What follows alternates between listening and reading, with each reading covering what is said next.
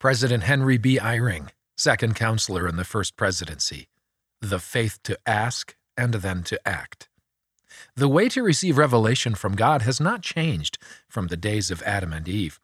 It has been the same for all called servants of the Lord from the beginning to the present day. It is the same for you and me. It is always done by exercising faith. You have questions for which you seek answers. You have at least enough faith to hope that you will receive answers from the Lord through His servants.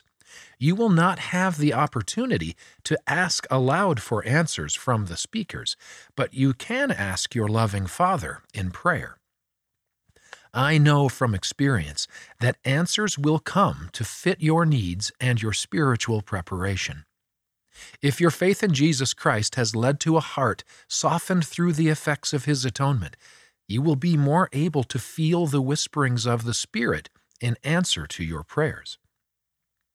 As our faith in Jesus Christ will have led us to ask the Father for answers, that faith will also have brought the Savior's softening touch enough for us to hear His direction and be determined and excited to obey.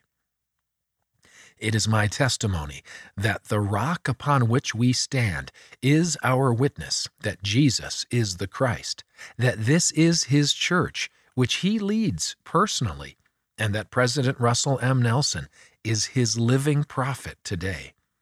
I pray that you may have that same witness. See the full address at conference.churchofjesuschrist.org.